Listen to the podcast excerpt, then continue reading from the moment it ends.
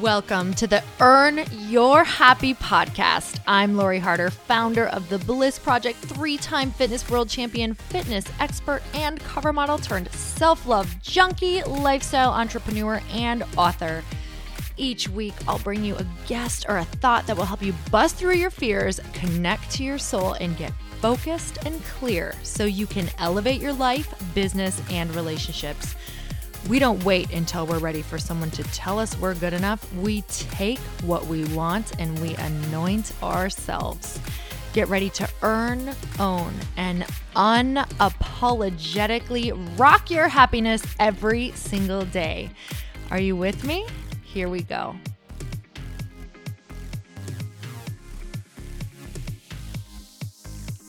Welcome back to the Earn Your Happy podcast. And you guys, if you are feeling isolated, if you're feeling like you don't have a tribe of women, like minded people to really help you transcend from where you are right now into the person that you know you are being called to be.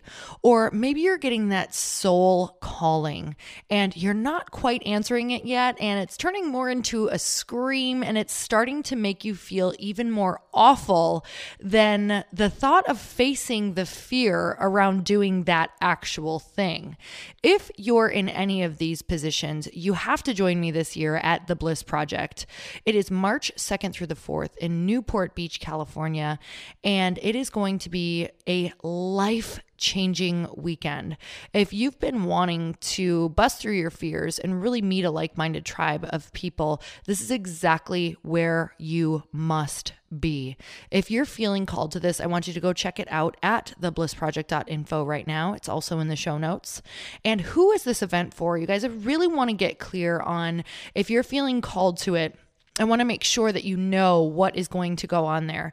So, if you have always had a desire to do something big, but you've always been afraid to follow through, if you feel like you don't have the tools or the expertise to take the next step, if you wish you had that tribe of supportive people, if you're ready to take that next step into the next level, but you have no idea what that's even supposed to look like, or if you just want to feel more fully alive each day. And this is absolutely for you if you want a deeper connection and understanding in your relationships, if you want to become more fulfilled in your own job that you have right now and in daily tasks, if you want to know the true you desires of your soul, and if you're ready to enjoy the journey just as much as the destination. And truly, if you are feeling called to expand your spiritual connection, we're going to be doing some incredible exercises, meditations. We have some awesome teachers who are going to come in and really give you the space to understand what that feels like for you because for everyone, it's so different. But to be able to do it together uh, makes you feel even more connected than you've ever felt before. So, if you're interested in meditation, if you want to create a solid foundation for all of your goals and dreams to be built on, or if you just need a mental reset, a confidence booster, and to really own your own personal power, you guys, this is the place that you want to be. So, there are still some tickets left, but they sell out fast, you guys. And this year will be the best Bliss project that we've ever done. We have a really amazing team working on it, and we're adding so many more things than we have ever done in prior years because I know that when I get the opportunity to put epic women into a room. I want magical things there so that you guys can truly have the tools to create your own amazing transformation and experiences.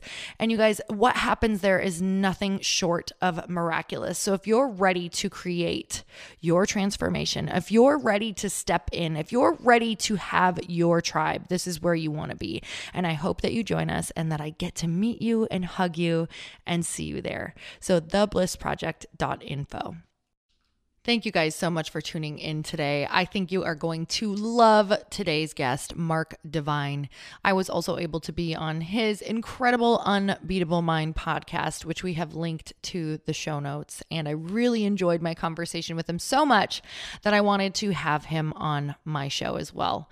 So, Mark is from upstate New York and he did his formal undergraduate education at Colgate University. And four years later, with an MBA from NYU, Stern School of Business, and his brief briefcase, he left behind the suit to pursue his inner vision to become a Navy SEAL officer. So, after leaving active duty in 1997, Mark started his second business career as an entrepreneur. And Mark's business career was briefly interrupted by a stint as a professor of leadership at the University of San Diego.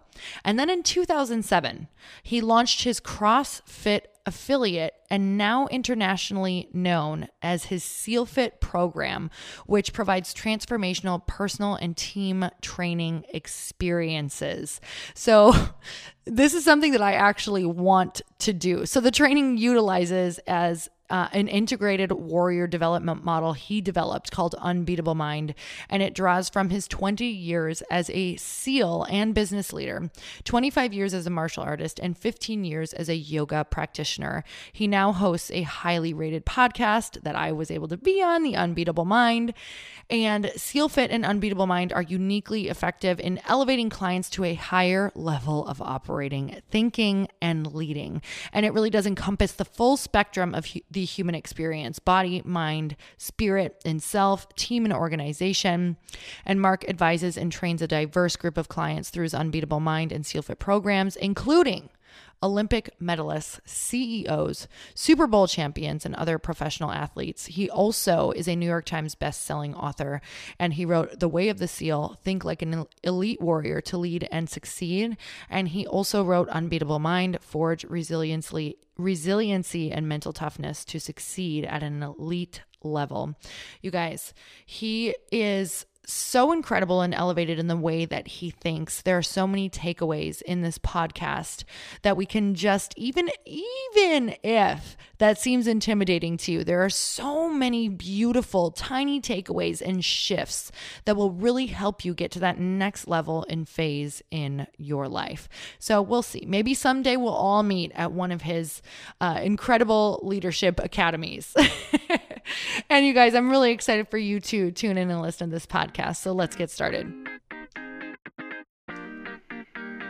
Mark, I'm so excited to have you on the show today. Thank you so much for coming on. Lori, thanks for having me. Super cool. I am so excited that I get to interview you now because I got to be on your awesome podcast, which is the mm-hmm. Unbeatable Mind podcast. Uh, so I really love to be able to chat with you and get to learn about everything you uh, do now and your background. So if you could, with my audience, if they're not familiar yet, if you could just share kind of what your story is and how you started doing what you are doing now and what that is. You bet. I'll try to keep it short so we don't go down too many rabbit holes. I um, love rabbit holes, though. I know they, they are a lot of fun sometimes. so yeah, I'm um, I'm a former Navy SEAL, retired commander. Uh, spent 20 years in the SEAL teams, uh, 10 of it active, 10 reserves. That doesn't really matter to anybody, but um, it was important to me only because I, I was able to get into business and entrepreneurship in my my you know reserve years when I wasn't you know running and gunning. But what's um before I get into that, what's interesting to most people is that the SEALs were my second career. Mm. I, actually had a career as a CPA mm. prior to that. Mm. So, uh, you know, I'm from upstate New York, a small town upstate New York, went to Colgate University. When I went, um, followed uh, my, you know, kind of like tribe out of Colgate down to Manhattan, where most of my peers were going to work. Um, and uh, I took a job with Coopers and Lybrand they sent me to NYU to get my MBA in finance, and I found myself as an auditor. Mm. Woo, what fun! Mm. So, How long did so, it take you to realize that wasn't wasn't uh, it? About about a year. You know, okay. I was able. I, I'm very task oriented, probably like you and a lot of your listeners. So, so while I was getting my MBA, I also had the great joy of of focusing on my CPA, Certified Public Accountancy exams which is kind of like your bar exams. And so, you know, all this kept me super uber task focused, getting my MBA, getting my CPA. I also was a martial artist, so I was working on my first black belt at the time. Ironically, I've got my MBA, CPA, and black belt certificates all in the same month, October mm. of 1989. Oh my God. And in no, yeah, I know. Isn't that cool? In. November, I was on a trained officer candidate school and I was leaving the whole thing behind.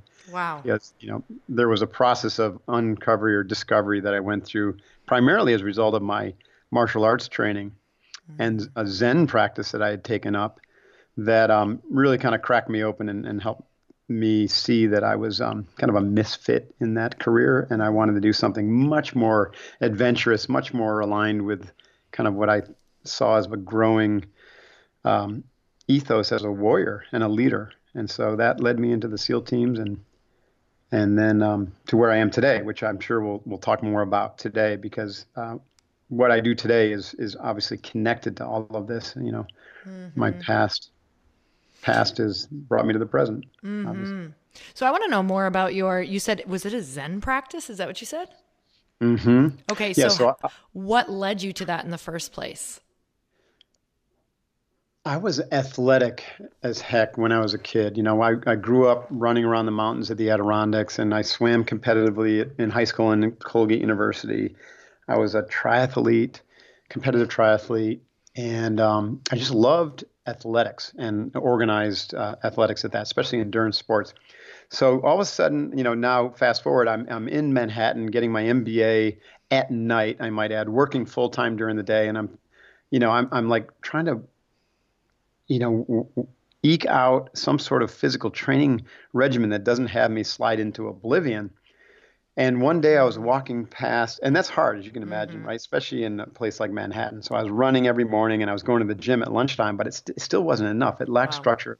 It lacked kind of any kind of real goal orientation or, or developmental aspects, meaning I, I didn't feel like it was really helping me grow to be a better person. It was just like marking time.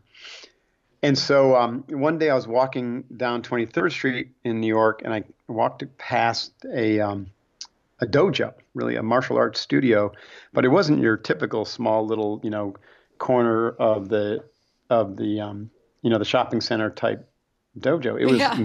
it was massive. It was on the second and third floor of this building. You know, it was like 20,000 square feet, beautiful wooden floors, and it was the headquarters of the uh, World Seido Karate, S-E-I-D-O. And in when I walked in the door, there was the founder and grand master teaching a class. His name was Tadashi Nakamura. I mean, classic. It's just like Karate Kid, and um, he became my first mentor. I mean, literally signed up on the spot, and I started training with him.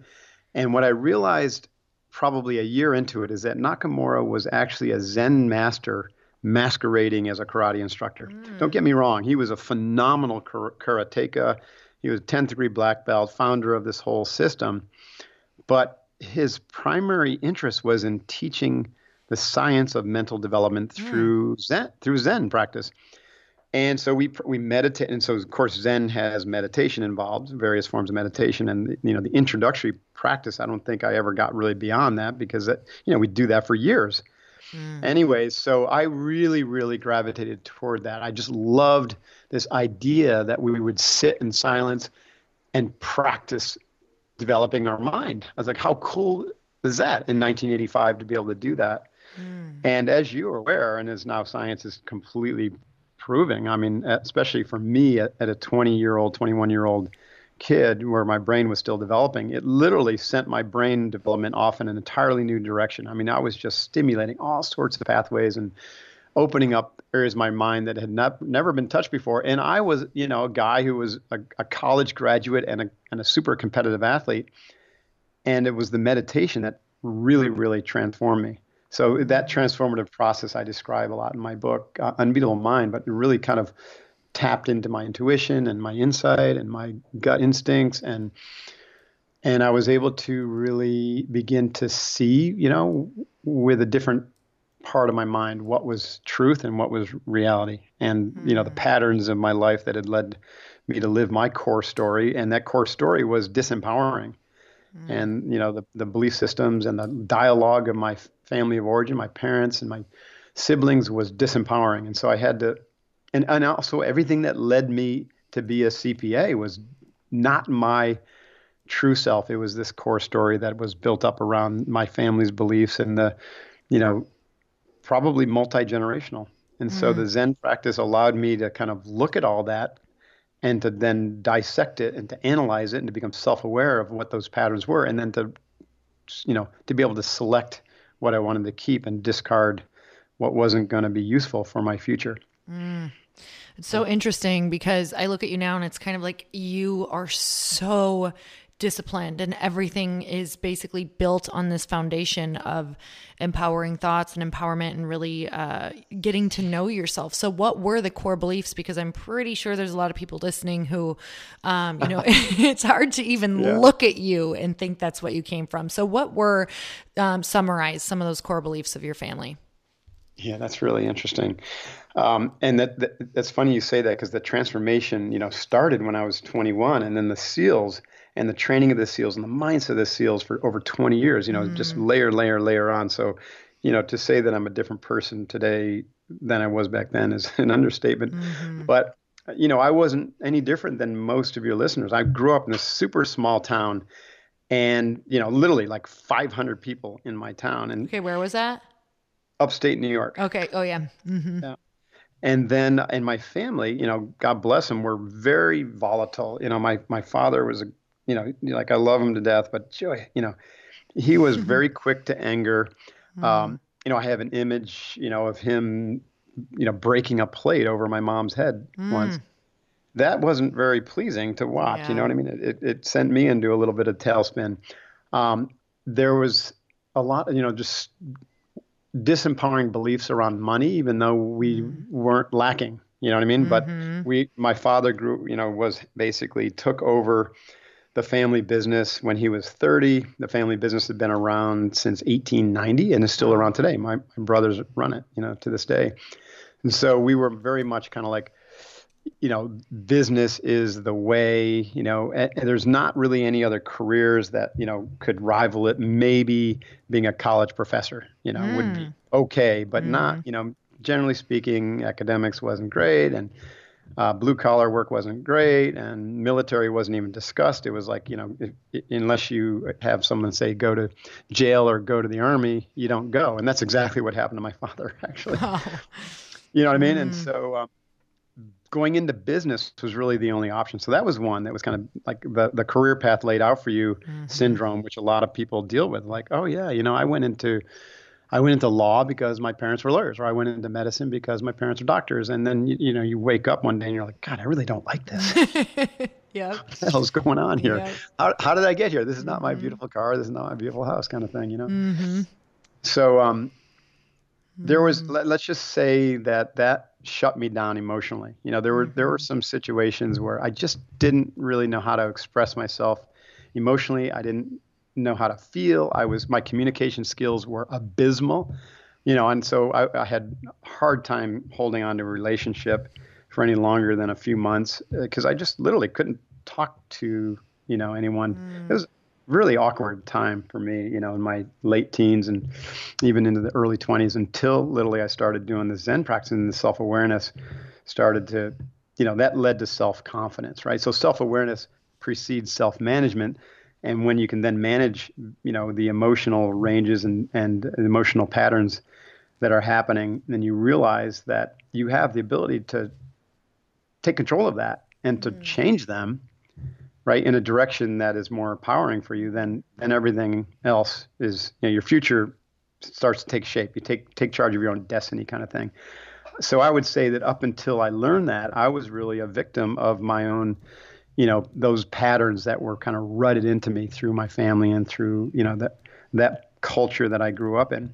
And mm-hmm. you know in a sense i just was living them out. And and what i found is most people are in that situation right? Until they mm-hmm. realize that they are actually in control and they can create their own destiny and their own future, but they've got to get become self-aware and then take control of their thoughts and their emotions, mm. and then and then direct them in a pattern in a way that is pow- empowering. And that, that's really what I've, you know, the the crux of my work post Navy SEALs is to tra- started to train other Navy SEALs how to be mentally tough. SEAL trainees, you know, before they go into training, how to be super resilient and how to think you know, with the win already cemented in your mind before you step foot in the battlefield or even the training ground.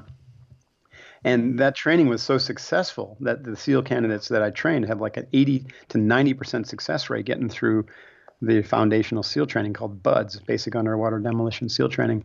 So I was like, I knew I was onto something. And so I began to train, you know, civilians and executives and entrepreneurs and, and to continue to really evolve the Unbeatable Mind program, um, testing, you know, testing it on myself. Mm.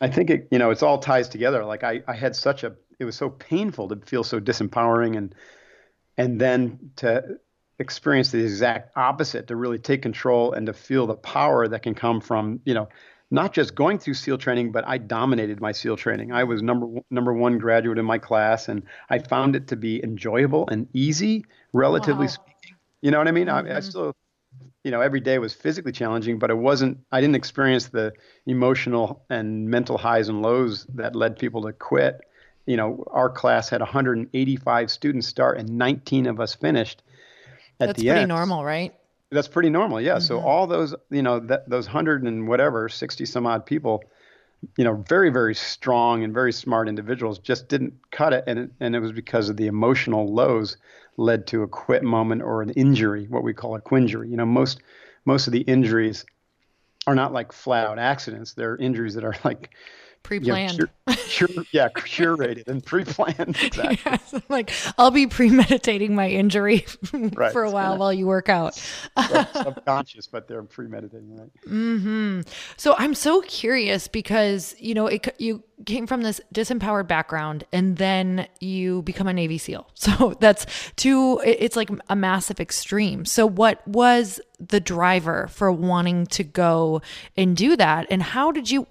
Why were you different though? I know it was the mindset, but why did you find that it was so much easier? What were you thinking? What was the mindset? And how did you um, basically keep yourself in that position during training?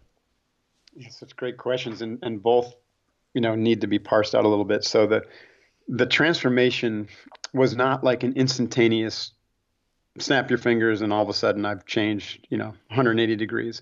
Mm-hmm. It, it, I, and I don't think that is ever the case, right? I think the awareness of being in a disempowered state or, or awareness that you, you know, you've been living out some story and that's not your story, that can happen instantaneously. Mm-hmm. But to change the patterns of thinking, the patterns of your emotionality, that takes time and effort, right? It's not easy work. Mm-hmm. So this happened to me literally, it was a, almost a three year process where I literally meditated every day for mm. 20 minutes. And I have a process that, you know, I've evolved, but I started with, you know, a breath control and then some visualization to steady my mind and to be able to focus.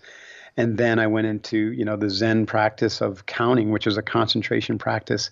And so that took me close to a year, or if not longer than a year, to really get me to where I could stabilize and sit in silence, you know, and to actually perform the deeper work of meditation, you know, of you know what I call the insight work, where I was gaining information and insights on my life and myself and my future that I couldn't possibly have gained had I not spent that year, you know, training my brain to stabilize in concentration and deep turning in kind of uh, uh, what happens when you go go through a process like that. So that's what I mean. I mean, I showed up at the dojo literally every day, six days a week, and meditated before our training session, meditated after, spent extra time meditating in the, the meditation room they had there.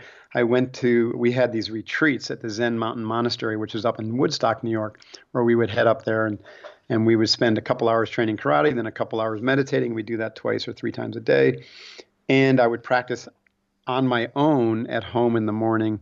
And in the evening, if I had time, a lot of times I was, you know, wouldn't get back from NYU where I was going to, you know, school night school, I wouldn't get back until like 11 o'clock at night, and then I'd have to, you know, study and whatnot. So it wasn't very practical. But every morning, like clockwork, I would do my practice. And so, um, like I said, the first year was just like, you know, learning how to do air squats, and you know, mm-hmm.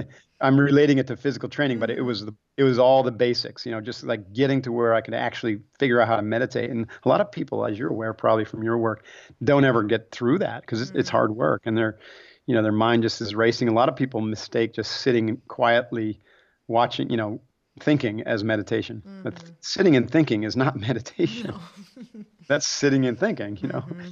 And it's valuable right? To, to ruminate on something or to to uh, contemplate something. That that's certainly valuable but it's not what i'm talking about.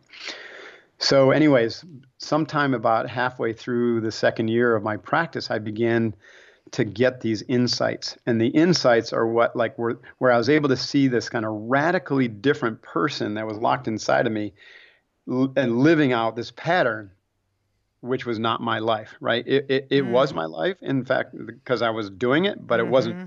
wasn't meant to be my life but i was there you know i got myself there so i needed to get myself out of there mm. and so so i think the law of contrast really worked for me first i looked at what I was doing and what I liked about it and what I didn't like about it. And what I didn't like about it was most everything, right? I wasn't wasn't motivated by money. I didn't like working in the office. I didn't really like the the culture of the people I was working around. It's not that they were bad people; they were really good people. I just didn't like that culture of money, and I didn't like the auditing culture of you know trying to play gotcha with a, a company, you know, mm. doing something wrong.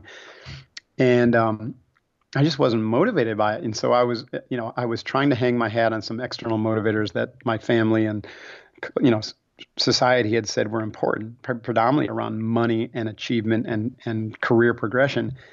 And through this kind of insight contrast process, I realized that when I contrasted those against what I really found valuable, they didn't measure up. And so then I had to ask myself, well, if those aren't measuring up and if I'm not motivated by those, what what does motivate me? What do I value? Wow, now we're getting somewhere, right? And so when I mm-hmm. started to ask myself better questions, then I started to get different answers. And the answers came in the silence. It, again, it wasn't from thinking, it was the absence of thought where the answers came to me. And those answers were so different. And the vision that evolved from that process was so much more powerful. And it literally, I was able to see myself as a warrior as a leader, as powerful, as you know, courageous, mm. everything that I wasn't feeling or hadn't felt. And then the more I began to see that, and the more I began to line up with that, the more they, it started to kind of like, eh, you know, th- those energies started to become my energies because mm. they were inside of me. I was just kind of allowing them to come out and allowing, you know, myself to align with that energy as opposed to the disempowering energies and beliefs. Mm. And then, of course, I had to figure out how to take action. I wasn't at this time thinking I'm going to be a Navy SEAL. I was thinking I need to be a warrior and a leader. And then I didn't know how I was going to fulfill that. I started to to imagine all sorts of different scenarios, you know, that obviously were not being a CPA, you know. and um, one day I was walking home from, I, I'm not sure where I was, but I was walking home some dark, you know, kind of corner of Manhattan, and I walked past a Navy recruiting office. And you know, I wasn't thinking ah, I'm going to go be a Navy guy or you know, SEAL. Even at the time, I didn't really know anything about the SEALs. They were kind of a new, or not they weren't a new organization, but there just wasn't much information mm. in the 80s. You know, not like today. Mm-hmm.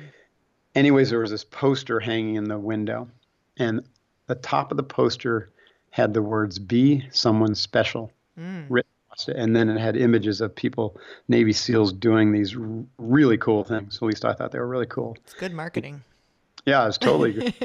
I love that, and I've always, mm-hmm. you know, I think I've done, you know, I've used that term so many times. Be someone mm-hmm. special. How how cool, you know, how yeah. Who doesn't want to be special? For real.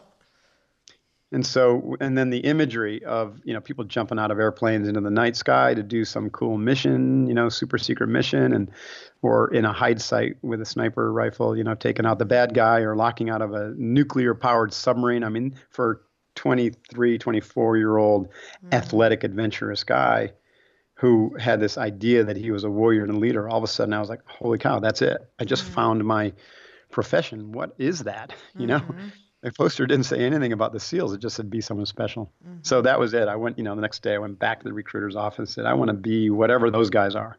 Mm. And they they laughed at me and like, you don't want to do that. Those guys are crazy, you know. And I said, that's like, exactly no, that's me. that's exactly what I want. I want to be crazy. You know, mm-hmm. I'm one of them. You know what I mean? I mm-hmm. could see it. I could see myself there already. Mm. So this is a long answer to your question. So, anyways, let me shift so that you can see how uh, this process of the time on the bench, mm-hmm. contrasting, you know, my life against a, a, possible life and seeing that, that that possibility actually was potential that lay inside of me. Mm-hmm. And that if I, I could align with that energy and then start taking massive action toward that energy and stoking that energy, that I would become that. And so I, I was doing that every day. And when I say practicing on the bench, that's what I was doing. I was becoming a different person in my mind you know, it's like one of Sun Tzu's quotes that I love. You know, he wrote The Art of War, supposedly. Mm. is the victorious warrior wins in his or her mind before they go to battle. Mm. Mm-hmm. Before you go to battle, whereas the average person goes to war and hopes to win. Something loosely translated. So what I was doing was winning, you know, my future destiny in my mind, in my mind and heart, I might add, because there was also energy and emotionality around this. And then um, there were some practical skills that also helped. So what that led me when I gave me the confidence to go for the SEALs, it also um, allowed me to maintain a strong vision for what victory looked like when I went through training. So I was able to come back to that all the time. That set the vision piece and the emotional courage up for me so that failure was not an option for me at SEAL training. But then the um, the specific skills that I was able to use day in and day out, I call the big four skills, were so powerful for me because I I didn't come at them as concepts. I came at them as ridiculously important things to train so that I could master them and own them. And those were uh, the first was breath control, controlling my breath because I learned through my martial arts training that controlling your breath leads to physiological and psychological physiological control, stress management, and psychological balance. Mm. Um, and so that I used to practice that every day, and it's one of the core practices that I teach in Unbeatable Mind. And then that leads to the second skill is essentially maintaining, managing, and curating a positive direction of your thinking, you know, your thinking and emotional processes, right? So that mm-hmm. that in itself is an entire course, but you know, it, I was able to you know, create space, I should say, between my thoughts and emotions so that I could watch them and curate the positive thoughts and the positive emotions that were going to lead to success in any situation or any interaction and discard and keep out the negative or the disempowering. Mm what an incredibly valuable skill, mm-hmm. right? And then the third of the big four skills is being able to always hold an image of what success looks like in your mind while you're in action, right? So this is again, this is a, a specific way that your brain is designed to work, but it won't work that way unless you train it, right? Mm-hmm. Most people have to stop and like reflect backwards using their imagery by accessing memory and bringing up some images of the past or they'll imagine something in the future or fantasize. But they usually, it's difficult for most people to do this while they're performing, mm. right? Because that takes up a, a, significant amount of your processing power. So, because I had practiced the imagery so much, it, it was always there for me to touch base with, to kind of guide me when I was in action, especially during SEAL training and then later on, you know, during any other. Wow. And then the, for, the fourth skill I call uh, task orientation, or I call actually I call front sight focus, but it's a combination of selecting the right goals. I call them targets in Unbeatable Mind, selecting the right targets, and then being able to chunk it down into the smallest task that you can then link like a, you know, like a threaded um, chain, mm-hmm. you know, toward that goal, right? So you don't have to tackle the goal all at once. You just tackle that one, you know, the one ring, right, or that one micro task. And so in this way at, at BUD/S, I was able to maintain great, you know, physiological control and nice balance, right, regardless of the highs and lows. And, you know, the instructor's trying to, you know, really torpedo you mentally and emotionally day in and day out. And I was able to maintain that nice positive, you know, orientation with my mind, able to focus on the right task at the right time for the right reason, and hook all that to my image of myself as a warrior leader you know, someone who's already accomplished what I need to to be a SEAL. And with those skills, every day, you know, became a process of, of navigating the challenges using those skills and just maintaining a very, very positive momentum. And that allowed me also to focus on my teammates because my, you know, I felt, okay, my stuff is kind of squared away right now, but my teammates and my boat crew guys are falling apart. So let me, let me really put some energy on them and that gave me a lot of credibility and trust as a leader. So there was kind of a spillover effect of positive energy coming back toward me.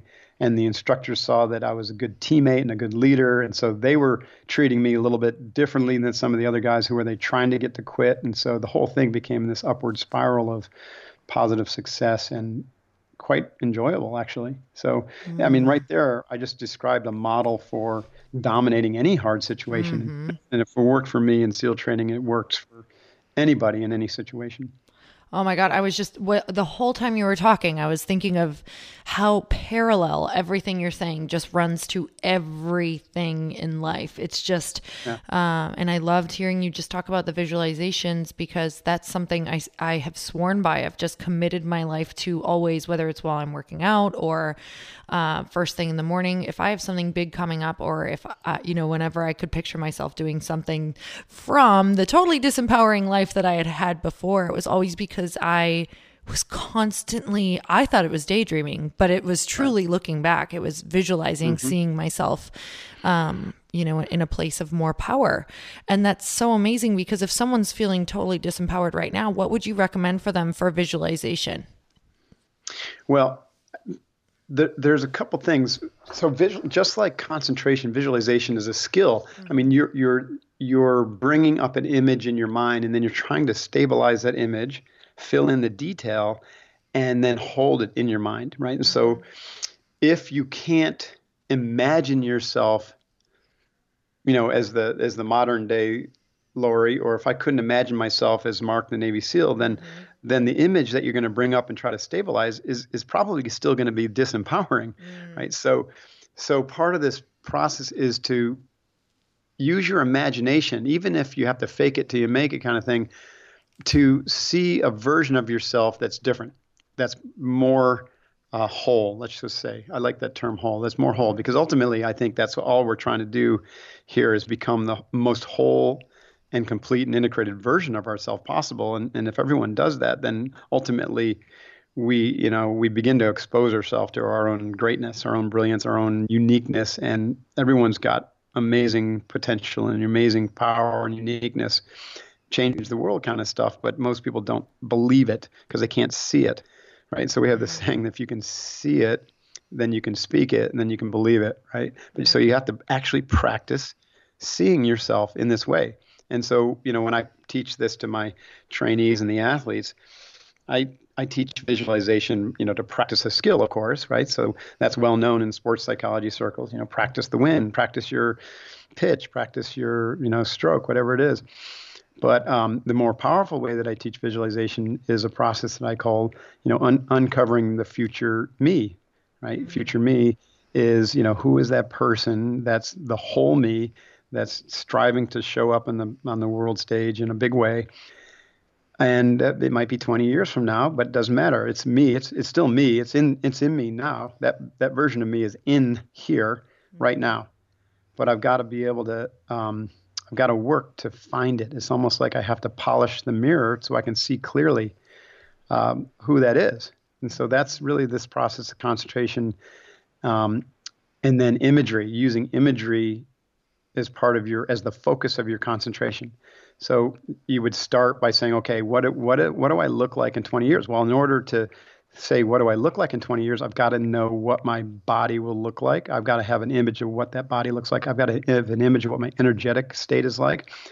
I've got to kind of have an image of what I look like as a human being, and it should be attractive, and it should be powerful, and it should be fit, right? Because that's your whole you, right? No matter what age, you know, you have the potential to be super fit, super healthy, you know, way beyond what our society has, um, you know, trained us to think is common, right? Mm-hmm. Like we don't we don't want to stick we don't want to stay with common. We mm-hmm. want to stay you know, look at uncommon. Like how could you be uncommonly healthy, uncommonly fit, uncommonly beautiful, uncommonly powerful? What does that look like to you? And it's going to be unique for everybody. And then what are you doing with your time? Like, how are you serving? Who are you serving? What impact are you having? You know, and so when I was in my 20s, I had to, early 20s, I had to see myself as a Navy SEAL several years in the future. This is my first version of this. First version of future me was I am a Navy SEAL. Mm. I, I have completed training. I am a warrior and I am a leader and I am successful.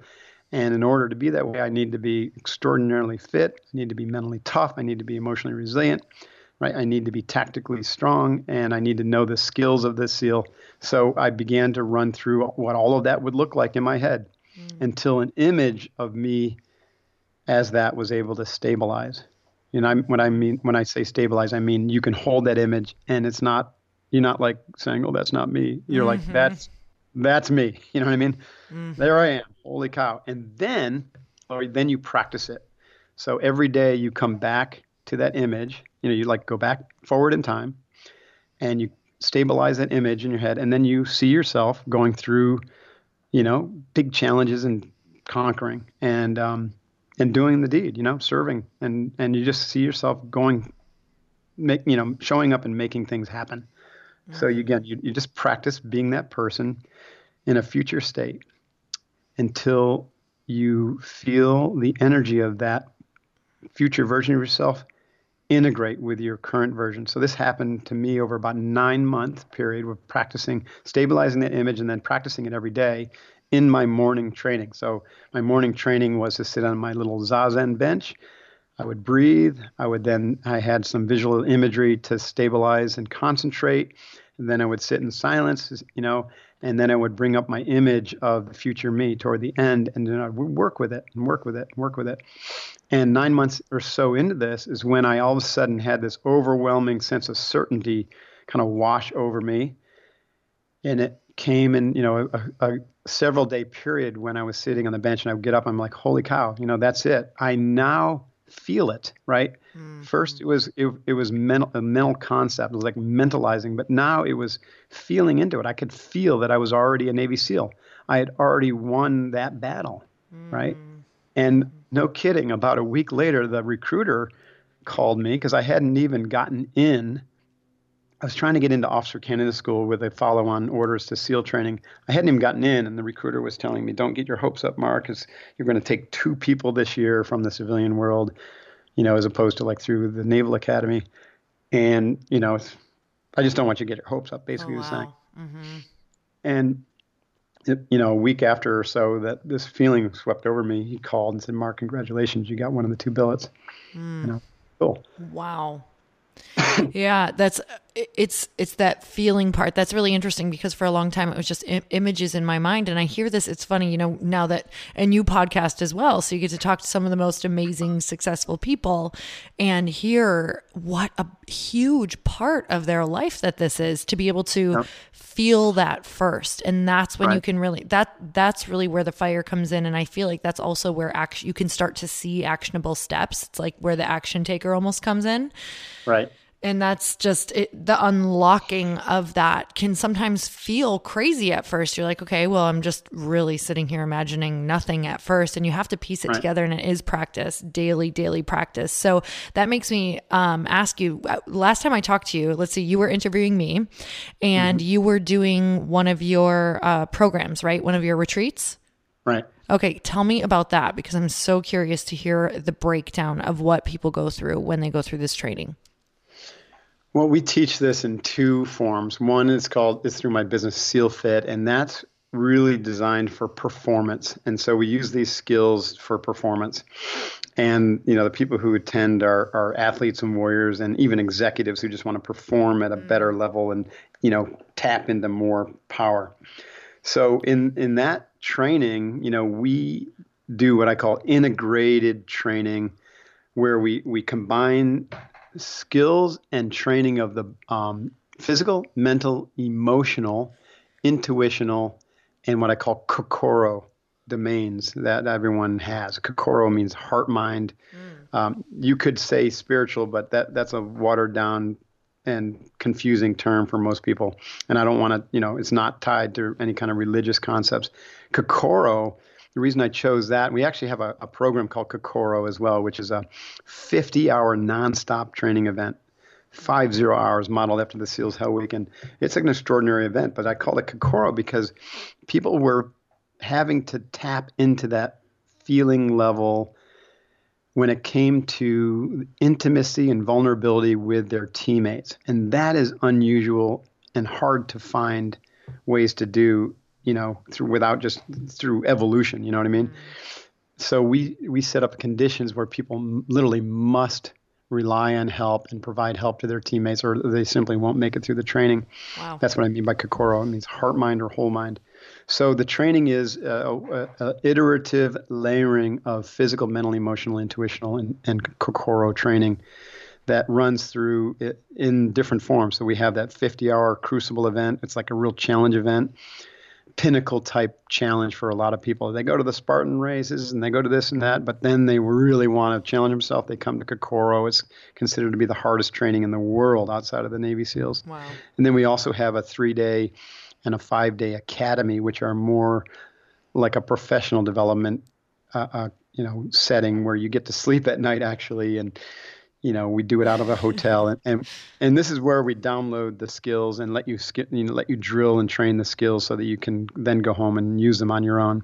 So here this is where we teach you both the physical movements how to do proper functional fitness, but we teach you also that the body mind is not separate. Like we don't go to the gym and work the body and then just go to the classroom to work the mind. You actually work them together. Mm-hmm. That's what I mean by integrated training.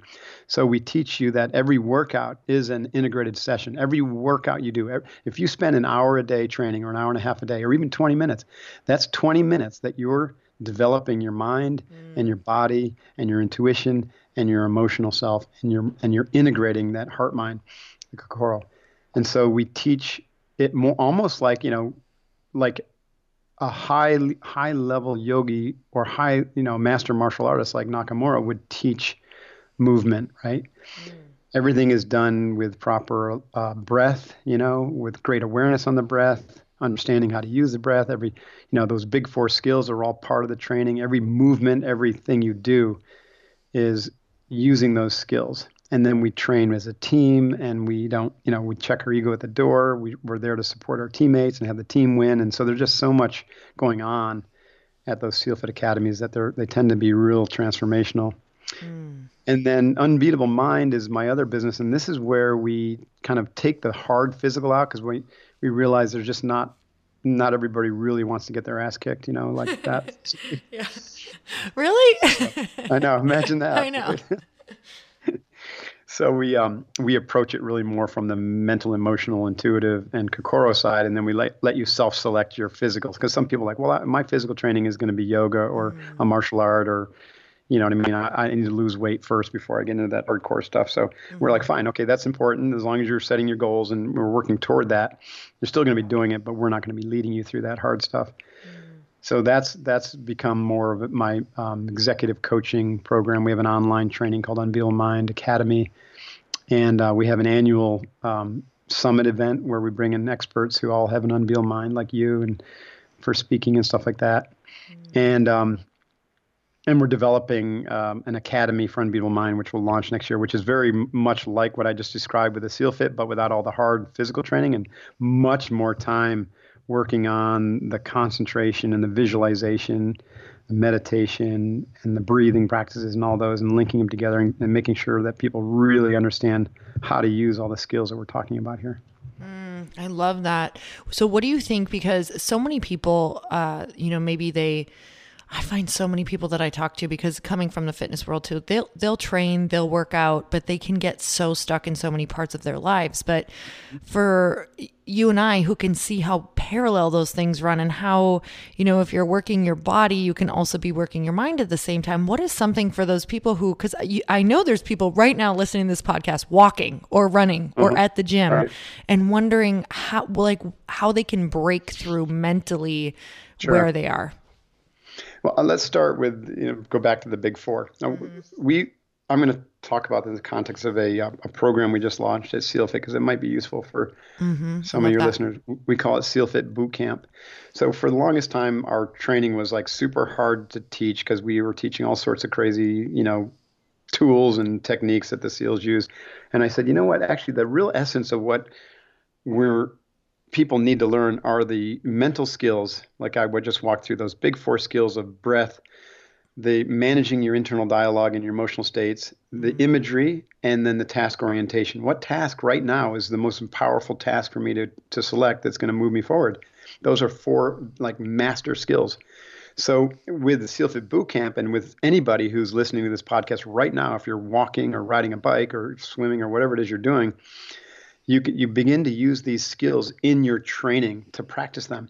So we, what we do is before every training session, we practice box breathing. It can only only has to be like five rounds, and box breathing is a, a practice that I developed um, for the SEALs, and we've continued to do. I'm just very very cool practice. It's simple, right? You're just gonna control your breathing. So, and breathing through the nose, you're going to inhale to a count of five, then you're going to hold your breath for a count of five, you're going to exhale for a count of five, and hold your breath for a count of five. And if that's too much, use four count, right? Or three even to start. But you're going to, what, what's happening is you're slowing your breathing down. And because you're breathing through your nose and you're using your diaphragm, you're triggering the parasympathetic nervous system, you know, which is your rest and digest. So you're keeping your body or putting your body in a state of homeostatic balance, calm, cool, collected. Well, because your brain is part of your body, your brain is experiencing a slowing of its brainwave patterns, dipping, you know, sometimes into alpha, but a, but a nice low beta or high alpha beta. And that is experienced as a calmness and quite literally a lessening of the frequency of the number and frequency of thought patterns that arise in your brain. You know, people call that the monkey mind. So just this mm. box breathing practice is huge. So we we start our training and we end our training with at least five rounds and longer if we have a little bit of time. And I do this every morning for 20 at least 20 minutes. You know, to this day, it's a core practice of mine. Mm. Then, right, once you start moving, let's say you're working, you're moving into the workout and you start to meet resistance, then you begin, you come back to the breath, and instead of doing the box breathing, we do what we call the tactical breath, which is just slowing everything down, but maintaining a four count in, four count out breath. And then you activate positive internal dialogue. And so I like to have certain sayings which are really empowering for me and which evoke certain imagery and certain emotional states. You know, like Tony Robbins would call his a uh, incantation i think it's very similar to that it's a like for for me when i went through seal training my positive internal dialogue was i'm feeling good i'm looking good i ought to be in hollywood and, i love that and usually if you know the t- if it got really really challenging i would just um, say to myself i got this easy day mm. i've got this easy day and then the seals use, have a kind of a spirit shout term hoo-yah, which is, you know, I'm trying to turn that into an everyday word. So I would say, easy day, I got this. Hoo-yah, I got this. Easy day, hoo-yah. And hoo-yah means like throw your spirit into it, Mark. Wow. So there now I've combined two of the big four skills breath control and positive internal dialogue, which then engaged my emotional state. And then the third skill is the image. you know, what image do you want to, are you working toward? Why not check in with that before the workout and after the workout? Like re engage it after the workout. What's the image of you as a fit, smart, you know, whole-minded, engaged person serving the world boldly, right? Mm. Check in with that image. And if you have to, in the middle of the workout where the going gets really tough, just come back to that image and just remember why you're doing it. You know, it really doesn't matter. You can embrace the suck a lot better if you remember why so you're true. doing something. You know, mm-hmm. and it's then so of course, true. yeah, that task orientation is, hey, what's the most important thing for me to do now? Well, if I'm doing 20 kettlebell swings, that's it. Just do 20 kettlebell swings. Don't worry about anything else. Mm-hmm. Don't think about how much more work you got to do. Don't think about your grocery list. Don't think about the argument you think, you know, whatever you had with your friend. Just do 20 kettlebell swings.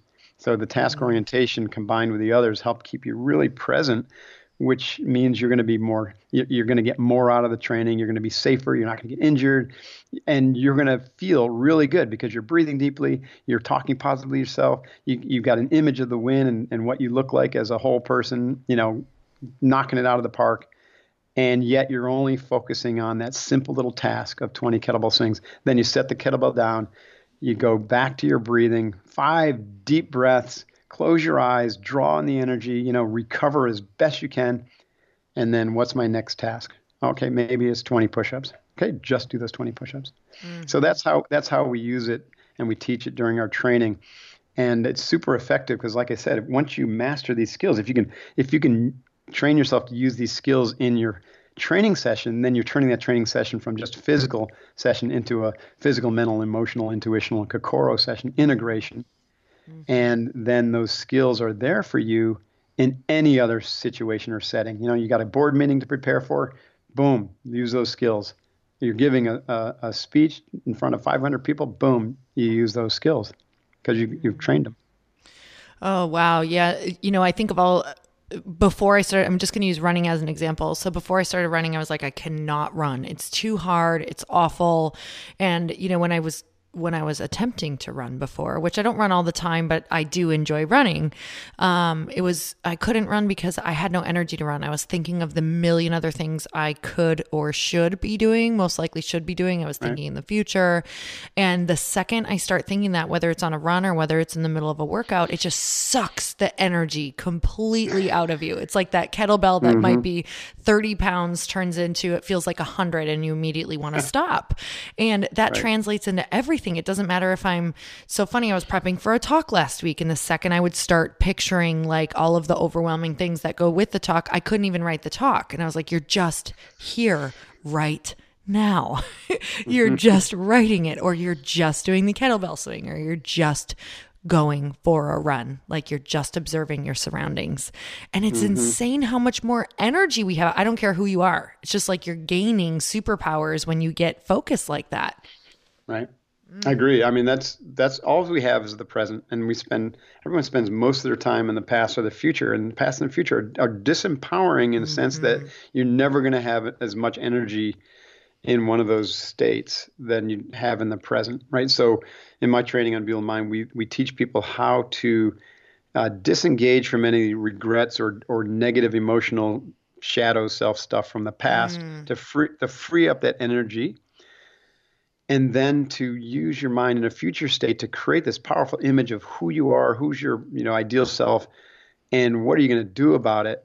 So essentially, what now you're doing, because again, remember, all we have is the present, is now you're creating a memory mm-hmm. of the mm-hmm. future, right? Mm-hmm. So you're mm-hmm. creating a, mem- a, memory of the future that hasn't haven't ha- happened yet, but because you have a memory of it, it draws you like an attractive force toward it and then you've severed the attractive force of the negative energy in your past, right? So it doesn't keep pulling you backward.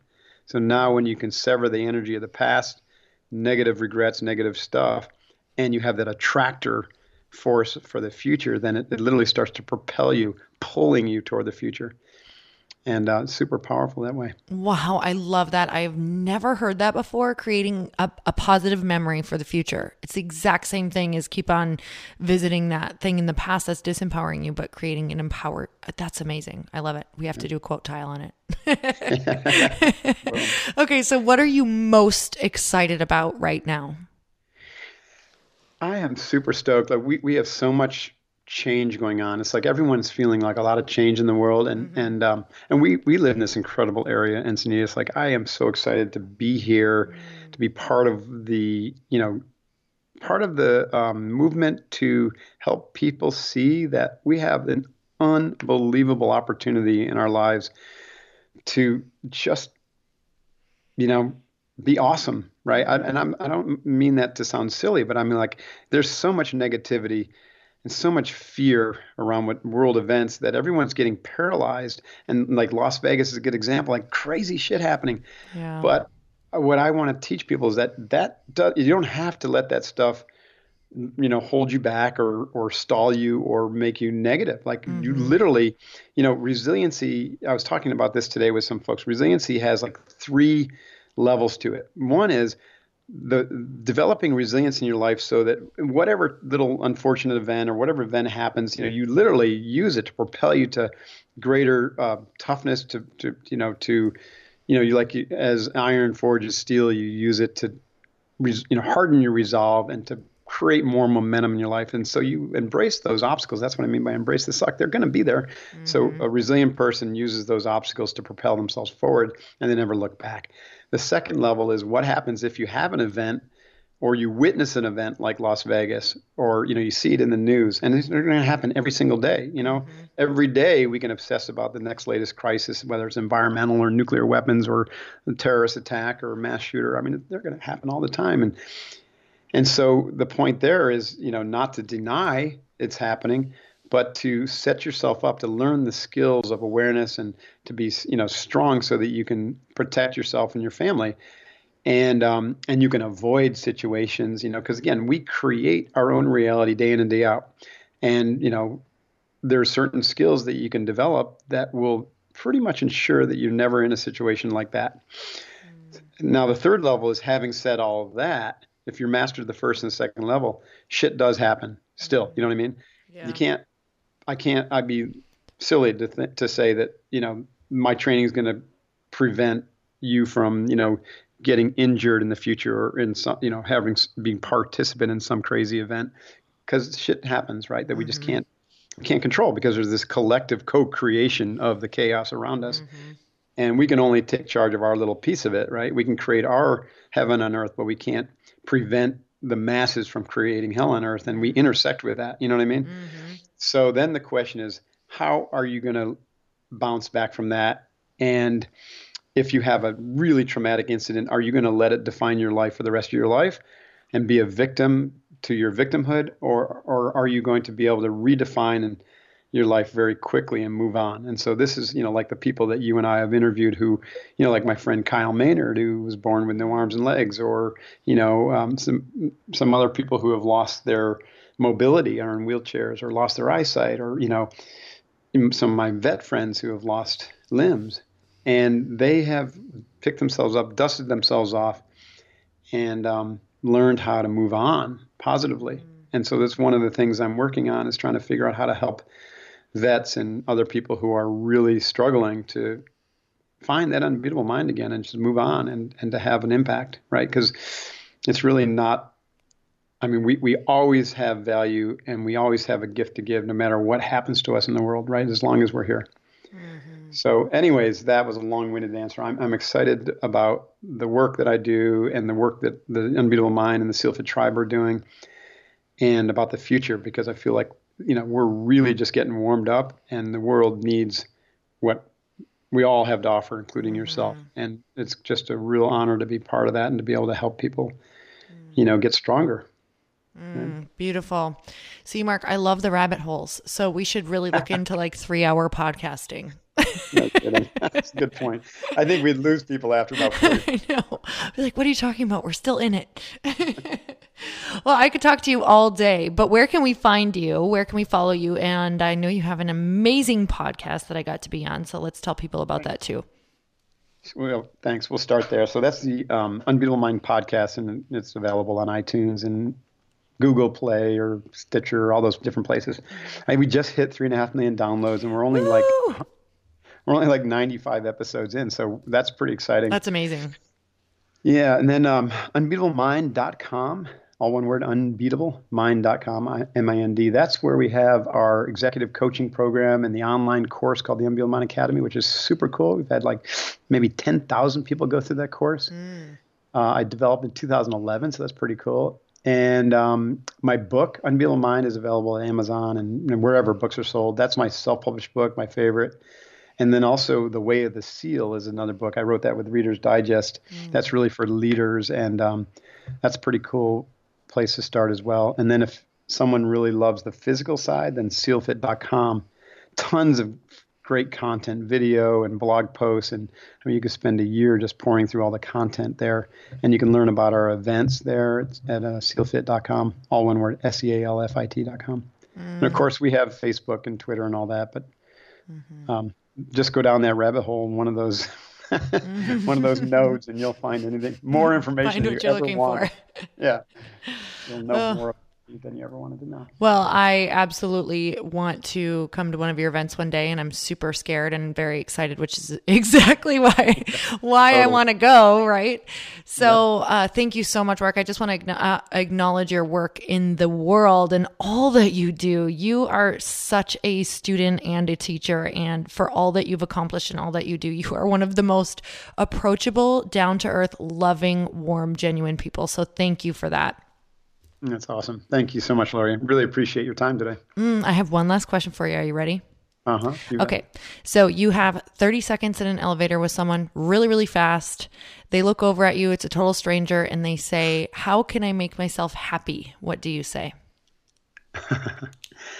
Begin to breathe deeply through your nose and to control your breath by holding it for four or five seconds at the top and the bottom of every breath and just do that for 30 days and then come back and talk to me. Wow, amazing. Thank you so much. And you guys, if you love this episode as much as I did, make sure you share it with your friends. And until next time, earn your happy. Bye, everyone. Thank you guys so much for spending this time with me on the Earn Your Happy podcast. I am so glad that you stopped by. If you could take one second to share this episode with someone you think would love it, that would be absolutely amazing, and we would be forever grateful. Also, please leave us a review if you feel so moved by going to iTunes and leaving us an honest thought, an honest comment. Tell us what you think. Tell us what you want to hear more of. It would really help us out on our journey to helping thousands and thousands of people. Until then, don't forget to earn your happy. Thanks again, guys. Bye bye.